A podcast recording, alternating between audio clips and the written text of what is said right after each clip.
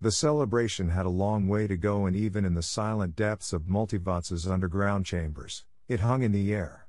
If nothing else, there was the mere fact of isolation and silence. For the first time in a decade, technicians were not scurrying about the vitals of the giant computer, the soft lights did not wink out their erratic patterns, the flow of information in and out had halted. It would not be halted long, of course, for the needs of peace would be pressing. Yet now, for a day, perhaps for a week, even Multivac might celebrate the great time, and rest. Lamar Swift took off the military cap he was wearing and looked down the long and empty main corridor of the enormous computer. He sat down rather wearily in one of the technician's swing stools, and his uniform, in which he had never been comfortable, took on a heavy and wrinkled appearance. He said, I'll miss it all after a grisly fashion. It's hard to remember when we weren't at war with Deneb, and it seems against nature now to be at peace and to look at the stars without anxiety. The two men with the executive director of the Solar Federation were both younger than Swift. Neither was as gray. Neither looked quite as tired. John Henderson, thin lipped and finding it hard to control the relief he felt in the midst of triumph, said, They're destroyed. They're destroyed. It's what I keep saying to myself over and over, and I still can't believe it. We all talk so much, over so many years, about the menace hanging over Earth and all its worlds, over every human being, and all the time it was true, every word of it. And now we're alive, and it's the Denebians who are shattered and destroyed. There'll be no menace now, ever again. Thanks to Multivac, said Swift, with a quiet glance at the imperturbable Jablonsky, who through all the war had been chief interpreter of science's oracle. Right, Max? Jablonsky shrugged. Automatically, he reached for a cigarette and decided against it. He alone, of all the thousands who had lived in the tunnels within Multivac, had been allowed to smoke, but toward the end he had made definite efforts to avoid making use of the privilege. He said, Well, that's what they say. His broad thumb moved in the direction of his right shoulder aiming upward. Jealous, Max? Because they're shouting for Multivac? Because Multivac is the big hero of mankind in this war? Jablonsky's craggy face took on an air of suitable contempt. What's that to me? Let Multivac be the machine that won the war, if it pleases them. Henderson looked at the other two out of the corners of his eyes. In this short interlude that the three had instinctively sought out in the one peaceful corner of a metropolis gone mad, in this entr'acte between the dangers of war and the difficulties of peace, when, for one moment, they might all find surcease, he was conscious only of his weight of guilt. Suddenly, it was as though that weight were too great to be borne longer. It had to be thrown off, along with the war, now. Henderson said, Multivac had nothing to do with victory. It's just a machine. A big one, said Swift. Then just a big machine. No better than the data fed it. For a moment, he stopped, suddenly unnerved at what he was saying. Jablonsky looked at him, his thick fingers once again fumbling for a cigarette and once again drawing back. You should know. You supplied the data. Or is it just that you're taking the credit? Whoa, said Henderson, angrily. There is no credit. What do you know of the data Multivac had to use, predigested from a hundred subsidiary computers here on Earth, on the Moon, on Mars, even on Titan? With Titan always delayed and always that feeling that its figures would introduce an unexpected bias. It would drive anyone mad, said Swift, with gentle sympathy. Henderson shook his head. It wasn't just that. I admit that eight years ago, when I replaced LePont as chief programmer, I was nervous. But there was an exhilaration about things in those days. The war was still long range, an adventure without real danger. We hadn't reached the point where manned vessels had had to take over and where interstellar warps could swallow up a planet clean, if aimed correctly. But then, when the real difficulties began angrily, he could finally permit anger, he said, You know nothing about it. Well, said Swift. Tell us. The war is over. We've won. Yes. Henderson nodded his head. He had to remember that. Earth had won, so all had been for the best.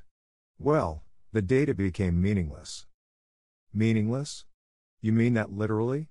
said Jablonsky. Literally. What would you expect? The trouble with you two was that you weren't out in the thick of it. You never left Multivac, Max, and you, Mr. Director, never left the mansion except on state visits where you saw exactly what they wanted you to see. I was not as unaware of that, said Swift, as you may have thought.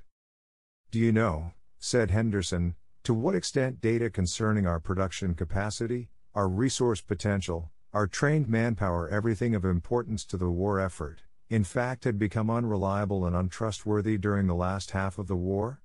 Group leaders, both civilian and military, were intent on projecting their own improved image, so to speak, so they obscured the bad and magnified the good. Whatever the machines might do, the men who programmed them and interpreted the results had their own skins to think of and competitors to stab. There was no way of stopping that. I tried, and failed. Of course, said Swift, in quiet consolation. I can see that you would. This time Jablonsky decided to light a cigarette. Yet I presume you provided Multivac with data in your programming. You said nothing to us about unreliability. How could I tell you? And if I did, how could you afford to believe me? demanded Henderson, savagely. Our entire war effort was geared to Multivac. It was the one great weapon on our side, for the Denebians had nothing like it. What else kept up morale in the face of doom but the assurance that Multivac would always predict and circumvent any Denebian move, and would always direct and prevent the circumvention of our moves? Great space, after our spy warp was blasted out of hyperspace, we lacked any reliable Denebian data to feed Multivac and we didn't dare make that public. True enough, said Swift. Well, then, said Henderson, if I told you the data was unreliable, what could you have done but replace me and refuse to believe me? I couldn't allow that. What did you do? said Jablonsky. Since the war is won, I'd tell you what I did. I corrected the data. How? asked Swift. Intuition, I presume. I juggled them till they looked right. At first, I hardly dared, I changed a bit here and there to correct what were obvious impossibilities. When the sky didn't collapse about us, I got braver. Toward the end, I scarcely cared. I just wrote out the necessary data as it was needed. I even had the Multivac Annex prepare data for me according to a private programming pattern I had devised for the purpose. Random figures? said Jablonsky. Not at all. I introduced a number of necessary biases. Jablonsky smiled, quite unexpectedly, his dark eyes sparkling behind the crinkling of the lower lids. Three times a report was brought me about unauthorized uses of the annex, and I let it go each time. If it had mattered, I would have followed it up and spotted you, John, and found out what you were doing. But, of course, nothing about Multivac mattered in those days, so you got away with it. What do you mean, nothing mattered? asked Henderson, Suspiciously. Nothing did. I suppose if I had told you this at the time, it would have spared you your agony, but then if you had told me what you were doing, it would have spared me mine. What made you think Multivac was in working order, whatever the data you supplied it? Not in working order? said Swift. Not really. Not reliably. After all, where were my technicians in the last years of the war? I'll tell you, they were feeding computers on a thousand different space devices. They were gone. I had to make do with kids I couldn't trust and veterans who were out of date. Besides, do you think I could trust the solid state components coming out of cryogenics in the last years?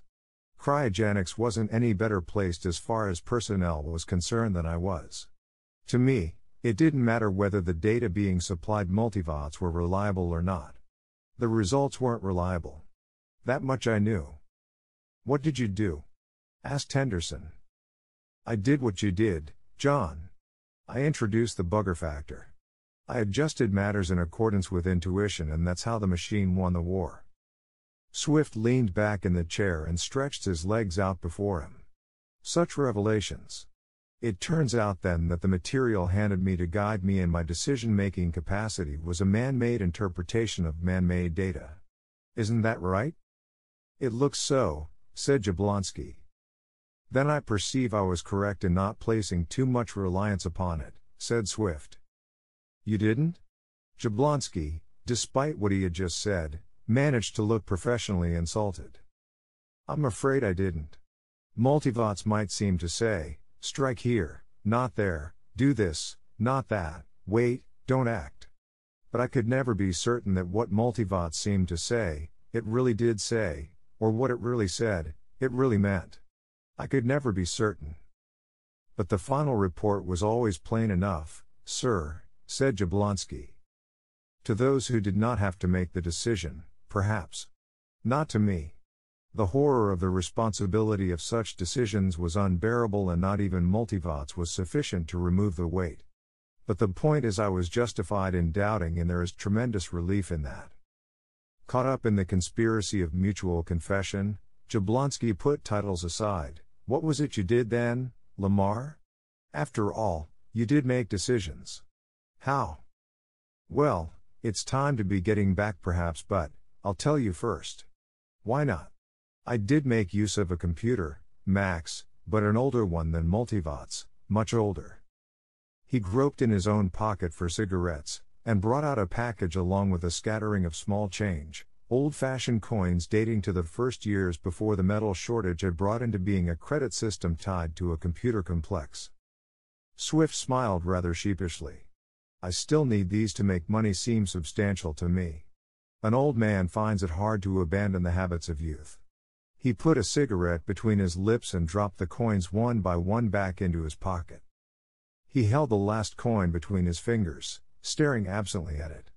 Multivac is not the first computer, friends, nor the best known, nor the one that can most efficiently lift the load of decision from the shoulders of the executive. A machine did win the war, John, at least a very simple computing device did, one that I used every time I had a particularly hard decision to make. With a faint smile of reminiscence, he flipped the coin he held. It glinted in the air as it spun and came down in Swift's outstretched palm. His hand closed over it and brought it down on the back of his left hand. His right hand remained in place, hiding the coin. Heads or tails, gentlemen? said Swift.